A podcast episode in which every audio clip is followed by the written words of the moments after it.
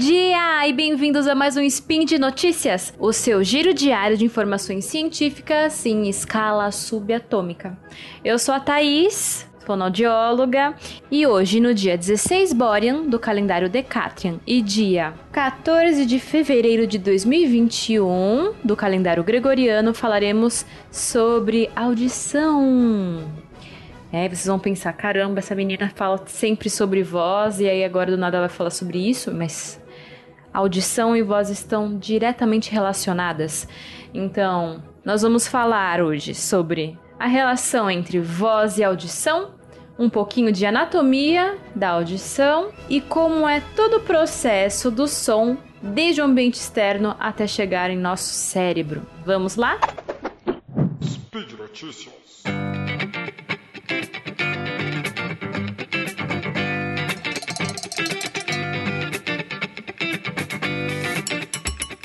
Como eu comentei, falarei um pouquinho sobre a relação entre voz e audição. A gente não necessariamente relaciona as duas quando está conversando, por exemplo, mas para que a gente possa ter uma voz bem ajustada, uma articulação precisa, que a gente consiga controlar a velocidade, o ritmo da fala, é muito importante que a gente tenha uma escuta ativa.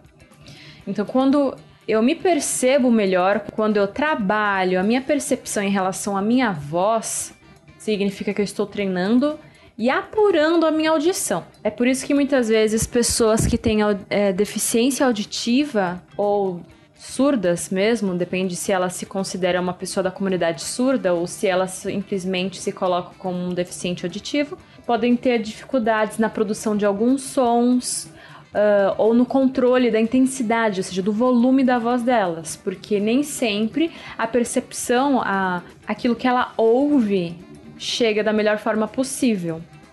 E eu coloco que a audição é muito importante, mas não estou colocando em descanteio, por exemplo, a memória muscular, que ela é muito importante para que a gente tenha feedback e consiga, em algum tempo depois, se eu pensar, por exemplo, em uma nota musical, em, em, algum modelo vocal, por exemplo, eu de memória tentar produzir com a contração específica, com a agilidade e prontidão necessária para fazer aquele som.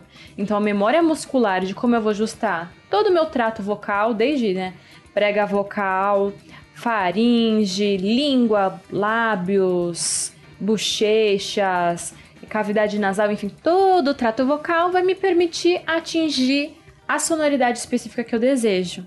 Então a gente vai precisar de um controle muscular, de uma memória muscular que vai me levar a um ajuste que me traga um resultado que eu quero, e eu tenho feedback auditivo, eu preciso me ouvir para conseguir ajustar isso também. E eu preciso colocar que é diferente, você ouvir e escutar. O som só é produzido quando nós temos movimentação de partículas no ar. A gente vai ter momentos em que essas partículas estão bem próximas umas das outras, que seria a compressão, né? A junção de tudo isso, que vai ser o pico de um, de um som, por exemplo, e a rarefação, quando elas se, vão se distanciar. E aí a gente vai ter o declive, né? A depressão da onda. A partir disso, a gente vai conseguir ter vários ciclos, né? Vários picos e declives, e vai ter os ciclos do som que vão me resultar numa nota específica, por exemplo. Então, se eu tenho 100 ciclos, eu tenho 100 Hz acontecendo ali no meu som e aí meu ouvido vai ouvir. Mas aí, para a gente ter esse som realmente no nosso cérebro, a gente vai passar por uma transdução. Né? Ou seja, a gente vai fazer com que uma energia mecânica se trans que é essa movimentação das partículas, como eu comentei, se transforma em energia elétrica no cérebro. E para isso a gente vai falar um pouquinho da anatomia da orelha. então, para ficar mais claro, eu ouço quando esse estímulo sonoro, essas partículas que estão aí em compressão e rarefação, que vão formar onda, que vão chegar na minha orelha, cheguem até aqui e entrem. Agora, se eu vou escutar e eu vou fazer o processamento deste som pelas, pela, pela energia elétrica que vai entrar no meu cérebro e ele vai decodificar né? Tentar entender o que aquele som é, porque chegar um som no meu cérebro é uma coisa. Agora eu pensar, hum, isso foi um miado de um gato. Nossa, esse foi o motor do carro do meu pai chegando em casa. Essa foi a campainha, ou essa é a voz do meu cantor favorito. Vai precisar de um outro tipo de trabalho mental, de uma, uma questão de processamento no cérebro, de atenção e também da sua história de vida. Vai depender da bagagem de vida que você tem, de todas as experiências vividas, e a partir daí você vai conseguir classificar, identificar que tipo de som é e significar ele, trazer um pouco de valor nesse som.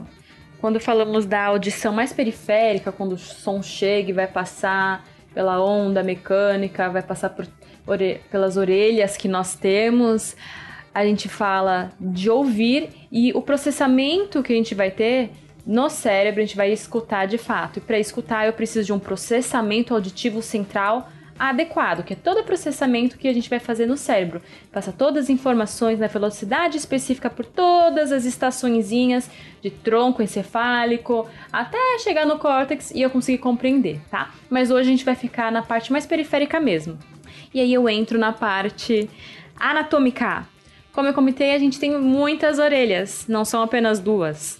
Depende do ponto de vista, na verdade. Mas a gente vai separar, classificar, digamos assim, a anatomia da orelha em três. Então a gente vai ter orelha externa, orelha média, orelha interna. Aliás, uma curiosidade: no dia a dia, hum, a gente fala ouvido e orelha. Se a gente for falar dos termos adequados para anatomia, só existe orelha, ouvido é balela. Às vezes no dia a dia com pessoas leigas a gente fala ouvido é a parte de dentro, orelha é só ah, o pavilhão, né? Ou seja, essa parte externa que a gente enxerga. Na verdade, essa é tudo orelha. Só uma curiosidade, mas você pode usar o ouvido, as pessoas sabem, a gente quer comunicar, então a gente usa aquilo que é acessível a todos. Pode chamar de ouvido também e tá tudo certo. Mas como eu comentei, a gente vai ter então orelha externa, média, interna. O som ele vai ser captado já pelo pavilhão, que é essa parte externa que a gente pega, que a gente vai ter o lóbulo onde coloca o brinquinho, todas essas ondinhas da cartilagem que vai formar a nossa orelha e vai ter o meato, que é esse tubinho que vai para dentro do nosso crânio. A gente consegue alcançar, por exemplo, até a parte óssea, porque o meato acústico externo, esse tubinho, ele vai ter uma parte óssea e uma um pouquinho mais maleável, que vai ser mais interna, a gente não vai ter acesso. O que vai separar a nossa orelha externa da nossa orelha média é a membrana timpânica. A membrana timpânica seria. Uh, funcionaria como um diafragma, sabe? Uma película que vai vibrar e vai reverberar dentro da orelha média o som. E aí, dentro da orelha média, a gente vai ter ossículos. Uma curiosidade interessante: os menores ossos do corpo estão dentro da orelha média. E é o estribo. O estribo é o menor osso do corpo humano. Ele é muito titiquinho mesmo, bem pequenininho.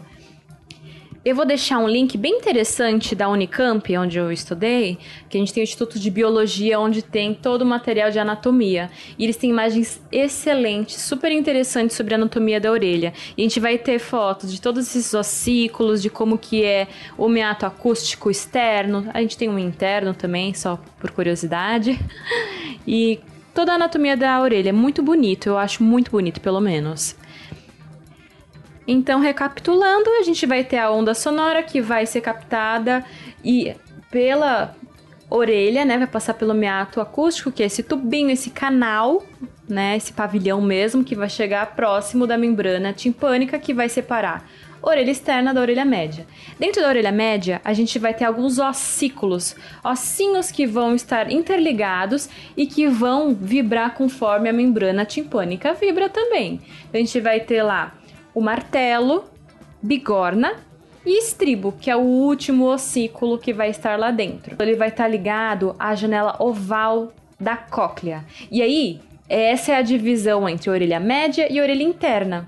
E aí a gente tem uma variação bem interessante aí, porque a gente vai passar de um meio aéreo, né, que a gente ia ter só ar gasoso, a gente vai para a orelha média, que ainda não que tem que ser ar ali dentro. A gente vai ter, aliás, um controle de pressões bem interessantes pela tuba auditiva. Deixa eu comentar. A orelha média é conectada lá atrás com a nossa nasofaringe, ou seja, na região do seu nariz, lá atrás, no, lá atrás, perto da faringe, se você ligar, tentar fazer um Fzinho, desenha um F na sua mente, a gente vai ter boca, nariz e no final, na, na parte vertical do, do F, a gente vai ter a faringe. Lá atrás, a nasofaringe, naquela região de altura do nariz, a gente vai ter a tuba auditiva. E é por ela que a gente faz o controle de pressões entre a orelha média, que vai estar tá fechadinha, e o ambiente externo. Porque você já deve ter percebido, se você vai descer a serra, vai pra praia, às vezes tapa a nossa orelha, acontece alguma coisa estranha. Isso por quê? Porque a pressão, a gente tá descendo a serra, então a pressão do ambiente externo não tá ficando parecida, pareada com a, a pressão dentro da orelha média. A gente precisa melhorar isso e reequilibrar. Então a gente vai ter um pareamento, né? Vai ter essas trocas de gases, vai liberar, vai deixar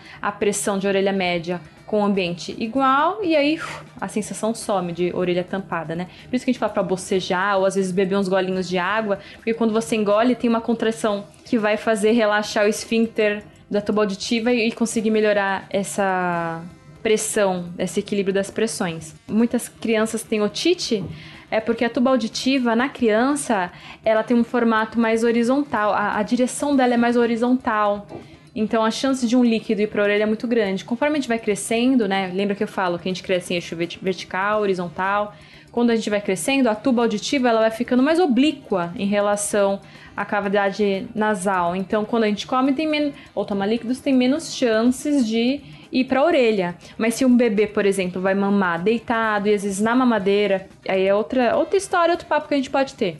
Mas tomar leite na mamadeira às vezes pode, por não ter uma pressão tão intensa na hora de sugar em relação a um seio, pode ser que não tenha a contração, a compressão necessária e possa ir leite para a orelhinha do bebê. E aí a criança pode ter otite. Continuando. Chegamos na orelha interna. A orelha interna é onde está a cóclea, que seria aquele caracolzinho. O caracol, ele vai estar tá cheio de líquidos. A gente vai ter a endolinfa e a perilinfa. São líquidos que vão estar tá ali de separados por ductos específicos dentro da cóclea. E dentro dessa cóclea nós vamos ter células ciliadas. Ou seja, são pequenas células que pareceriam cílios. Então a gente vai ter o som lá vindo desde o ambiente, entrando no nosso pavilhão, né? No meato acústico externo, que vai bater, encontrar como barreira a membrana timpânica, que vai vibrar e movimentar todos os ossículos, martelo, bigorna, estribo, que o estribo vai estar conectado à janela oval, ou seja, um buraquinho, uma janelinha que tem na cóclea. E com essa movimentação vai movimentar o que? O líquido dentro da cóclea. Então a movimentação, existe uma movimentação mecânica aí também do, desse líquido que vai hiperestimular ali a movimentação dos cílios, né? Dessas células ciliadas. E a partir dessas células ciliadas que estão conectadas com uma outra membrana bem importante, né? A gente vai ter o órgão de corte, por exemplo, que seria é, como se fosse essa pequena membrana que vai estar conectada com as células ciliadas. A gente vai ter o estímulo na membrana que vai se conectar ao nervo e a partir daí a gente vai ter a energia elétrica que vai passar por todos os canais que eu comentei até chegar no cérebro.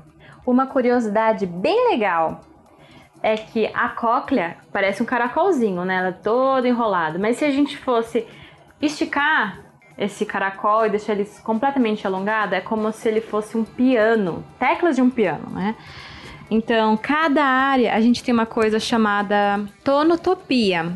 Então, quando um som grave chega na nossa orelha, só uma região específica de células ciliadas serão estimuladas, não é a cóclea inteira que vai responder por aquele som. Então, os sons agudos são recebidos de forma mais fácil no nosso na nossa cóclea são recebidas bem na base da cóclea, mesmo quando os sons graves, vai ser bem no ápice, bem lá no finzinho da cóclea que a gente vai perceber.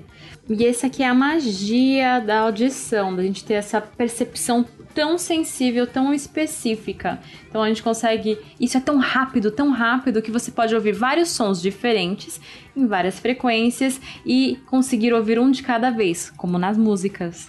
E o que é mais legal também, que a nossa audição consegue perceber e processar é mesmo na fala, porque a diferença de um p para um b é só o onset, né? Seria o início o início da sonorização uh, dessa, dessa, desse fonema, desse som, dessa consoante, por exemplo.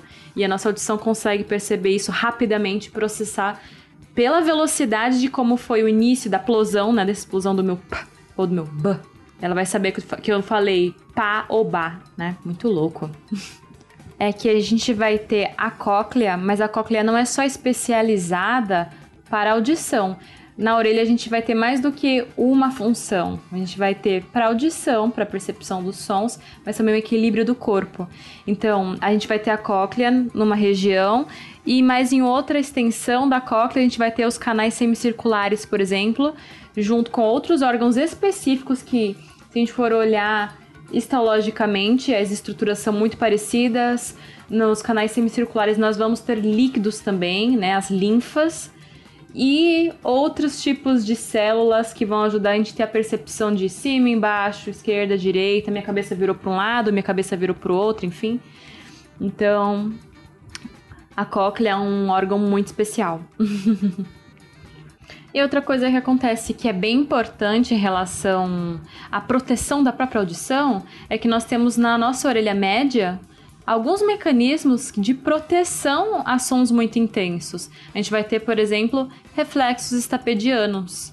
Né, o reflexo que vai atenuar sons muito intensos. Então, se a gente tem uma, uma claro que um som absurdamente intenso pode pode lesionar o órgão ali, pode ah, às vezes até estourar a membrana timpânica, dependendo da pressão de quão próximo do corpo estava aquela explosão, enfim, existem muitas consequências aí.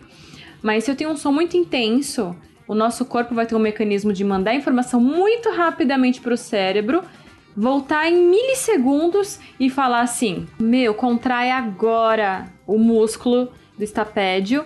Vamos ter enrijecimento tanto da membrana tipânica que vai contrair, ou seja, se ela se estica mais, ela não vai vibrar tanto quanto se ela estivesse bem maleável, ou seja, vai atenuar a, a amplitude uma, da movimentação e assim a intensidade, como a gente vai também ter contração de músculo que vai enrijecer também os ossículos, a, essa cadeia ossicular para que a informação que chegue na cóclea, onde estão as células ciliadas, seja atenuada. Então esse é um artifício do próprio corpo para tentar evitar lesar e ter alterações auditivas. Ah, eu tinha uma professora na graduação que falava muito assim, que existia, existia aquela camiseta, né? Aliens, eu acredito. E ela falou que ela morria de vontade de fazer uma camiseta escrito perda auditiva, eu acredito. Porque o problema da perda auditiva é que ela vem gradualmente. Se você se expõe constantemente a um nível sonoro muito intenso, você vai ter, tendo adaptações com o tempo, seu corpo vai tentando lidar mas se você vai lesando, se você ouve muito intensamente, você pode ter lesão das células ciliadas, perda delas, elas morrem, digamos assim. E se você tem menos células ciliadas, é menos estímulo, você recebe menos informação que vai ser enviada lá no nervo no final das contas. E aí você vai perdendo a sua audição e você nem percebe que está perdendo porque é muito sutil. A pessoa só descobre às vezes que teve perda auditiva quando ela já, tá, já passou de uma perda leve para uma perda moderada ou algo a mais. Claro que o cérebro vai ter adaptações. Nós temos algo muito legal no cérebro que é a plasticidade cerebral, que vai ajudando você a criar novas conexões, adaptações. O corpo inteiro é assim, seja equilíbrio, paladar, todos os, todos os sentidos. E a audição não é diferente. Então, se você se expõe constantemente com fone de ouvido a, sons muito intensos, se você está em ambientes de muito barulho constantemente e não faz nada adequado para proteger a sua audição, para dar momentos de descanso, por exemplo, pode ser que a longo prazo você perca a sua sensibilidade, a sua audição e perdendo a perdendo células ciliadas, por exemplo, não há como recuperar. Você não vai ter novamente elas em nenhum momento perdeu a audição, não vai recuperar, certo? Então, por hoje é isso.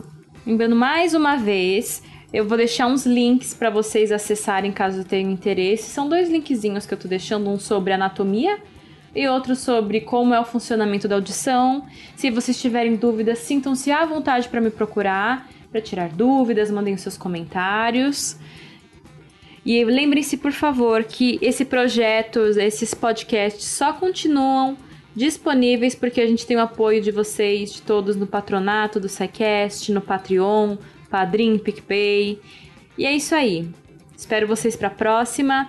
Um grande beijo da Fono, aqui um beijo sinestépse com um abraço nos seus ouvidinhos. E até amanhã.